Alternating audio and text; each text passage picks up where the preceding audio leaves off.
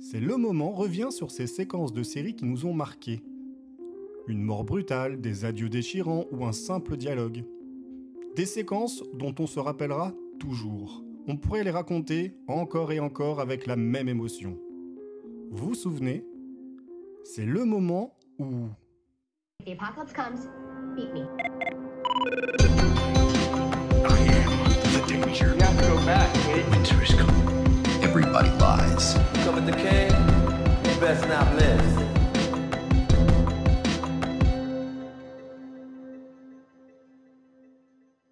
La série filée en France, c'est quelque chose de plutôt récent.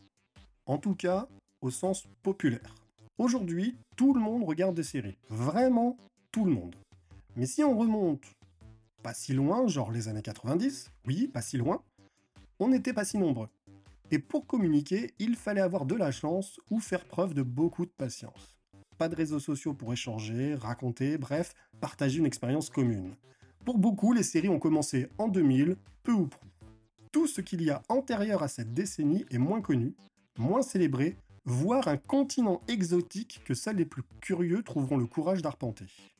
En même temps, il faut aussi reconnaître que les séries pré-deux mille étaient diffusées un peu n'importe quand, un peu n'importe comment, par les grandes chaînes françaises. Forcément, ça invite moins à s'investir. Pour un X-Files ou Urgence à peu près correct, encore que X-Files a débuté les dimanches après-midi et s'appelait alors En Frontière du Réel, il fallait se farcir des diffusions erratiques où les notions de saison ou de succession logique d'épisodes étaient un concept étranger. Comprendre qu'en France, une série comme Tonnerre Mécanique a pu donner l'impression de durer hyper longtemps alors qu'il n'y avait que treize épisodes. Les séries étaient alors vues comme des programmes bouche-trou, bonnes à combler des grilles de diffusion à moindre coût. Aujourd'hui, c'est de la télé-réalité, du coaching ou de l'immobilier, pas sûr qu'on ait gagné au change. Mais entre les plateformes, le replay et une tendance à respecter la chronologie d'une série, c'est un peu plus facile à suivre. Dans les années quatre-vingt-dix, ce n'était pas si évident. Ça relevait parfois du sacerdoce, voire du parcours du combattant, et nécessitait une maîtrise absolue de la fonction programmation du magnétoscope. Et alors, pour se renseigner sur les séries, il fallait être un peu explorateur et aller chercher l'information parce qu'il y avait peu de chances qu'elle vienne jusqu'à vous. Les programmes télé ne faisaient pas leur couverture sur la nouvelle saison de Bidule. Pour prendre mon exemple personnel, il a fallu la découverte d'un fanzine, trouvé par hasard dans une librairie nantaise, La Talente, un hors-série consacré à X-Files, une obsession pour moi à l'époque, dont la couverture m'a forcément attiré. Et c'est ainsi que, grâce à Génération Séries, je suis passé de la sériphagie à la sériphilie. C'est-à-dire qu'avant sa lecture, je regardais au sens consommer beaucoup de séries.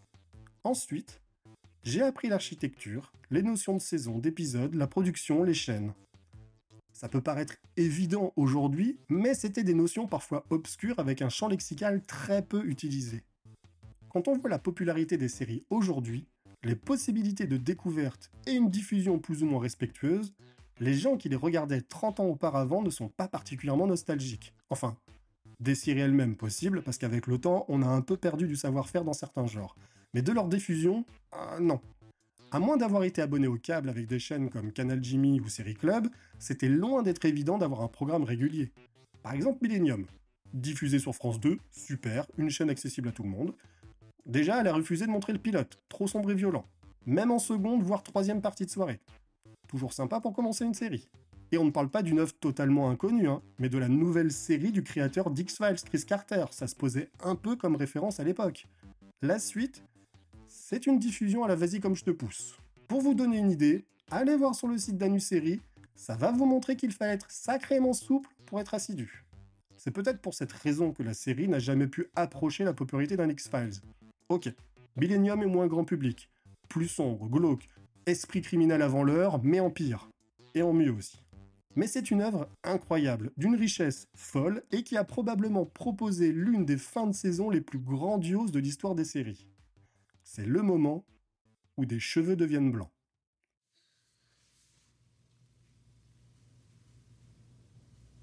Where's mom?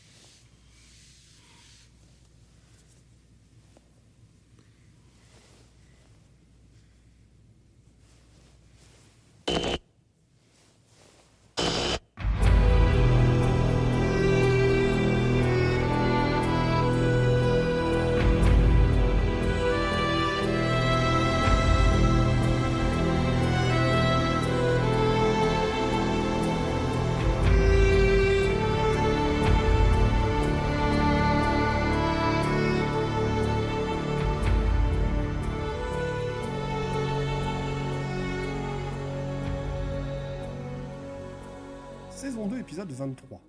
C'est presque le calme entre les tempêtes. Dernier épisode d'une saison qui nous a retourné le cerveau plus d'une fois. Pour remettre un peu de contexte, Chris Carter, après une première saison au succès plus légitime que populaire, décide de laisser les rênes à James Wong et Glen Morgan, des habitués d'X-Files, qui ont notamment écrit l'épisode La Meute, déjà célébré dans ce podcast. Le duo décide de sortir un peu la série de ses rails.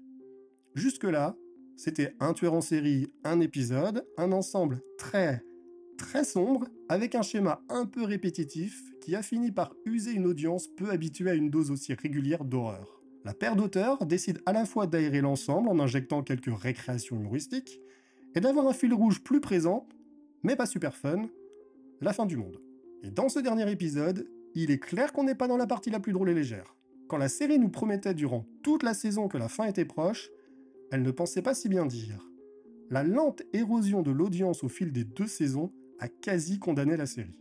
C'est donc avec un esprit jusqu'au boutiste que la paire Wong-Morgan orchestre l'apocalypse à coups de pandémie, où seule une poignée d'élus choisis par le groupe Millennium pourront y échapper. Un peu comme un conseil de Koh-Lanta à l'échelle mondiale où on file des totems d'immunité aux membres d'une alliance et on élimine les autres. On assiste, durant cet épisode, aux prémices d'une civilisation qui s'écroule.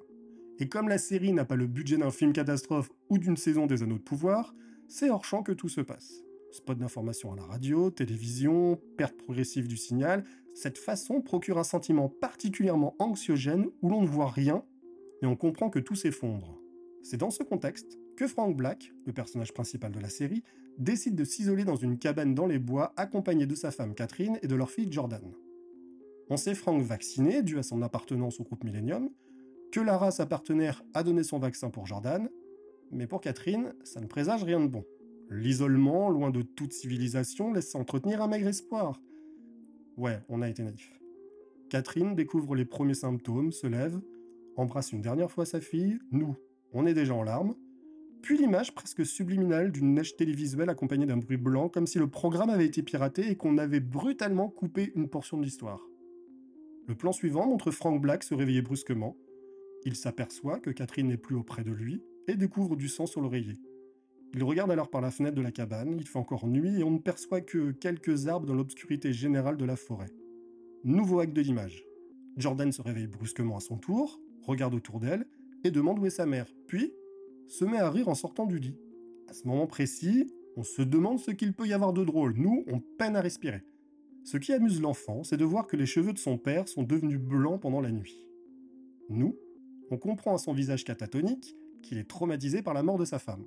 Jordan continue de jouer avec ce changement radical pendant que le montage est saturé de bruit blanc, de neige télévisuelle et de bribes d'informations radio noyées dans du bruit statique. Fin de l'épisode, fin de la saison, et possible fin de la série. Pour le spectateur, c'est la stupéfaction. Tout s'est passé dans une simple cabane, trois personnages qui n'ont pour ainsi dire aucune interaction, et pourtant il y a tellement de choses à dire, tellement à ressentir. C'est l'art de l'ellipse à sa plus haute intensité. Ce que l'on ne voit pas, on le comprend. On en fait une expérience suggestive. Les parasites qui entrecoupent les scènes agissent comme des électrochocs, nous obligeant à porter notre attention ailleurs. On n'a pas le temps de s'appesantir, qu'on est déjà bombardé d'autres informations. Et quand les images s'arrêtent, les sons se taisent, il ne reste que nous avec nos pensées et nos émotions. Ça fait beaucoup à digérer. Des séquences qui mettent K O, en larmes ou qui choquent, on en a célébré dans ce podcast, c'est même toute sa raison d'être. Mais je ne cacherai pas que ce moment de Millennium a presque justifié sa création. Une scène d'une évidence folle, mais sur laquelle il est difficile de mettre des mots. C'est rare de ressentir autant d'émotions dans une seule séquence, et rare de voir une série aller aussi loin dans son histoire, tout en conservant une dimension humaine. Wong et Morgan peignent un tableau désespéré, une probable fin du monde, un mari qui perd sa femme, une enfant qui perd sa mère, et dans cette ambiance, ils parviennent à conserver une lueur d'émerveillement, l'innocence d'une petite fille qui s'amuse de voir que les cheveux de son père sont devenus blancs. Mais le sourire qui s'esquisse sur nos visages en larmes a aussi quelque chose de dramatique. On sait très bien que cette bulle est éphémère, que Jordan va apprendre la disparition de sa mère et que la douleur sera encore plus intense. C'est aussi ce jeu de contraste qui rend la séquence aussi inoubliable. La série aurait pu s'arrêter là, aurait dû s'arrêter là. C'est même pour cette raison que les auteurs ont écrit cette fin. Mais les voies de l'industrie sérielle sont impénétrables et Millennium a gagné une saison supplémentaire. un cadeau empoisonné, où Chris Carter, qui reprend la direction de la série, décide, un peu forcé, de rétro-pédaler et de faire de l'apocalypse une vulgaire grippe bonne à alimenter les collapsologues à la détente facile. Mais que cette suite discutable sur la forme ne ternisse en rien la puissance d'une fin qui fait date dans l'histoire des séries. Elle ne possède peut-être pas la résonance populaire qu'elle mérite, pourtant, c'est un moment qu'il faut vivre dans sa sériphilie. C'est le moment où une mère meurt, et c'est tout un monde qui cesse d'exister.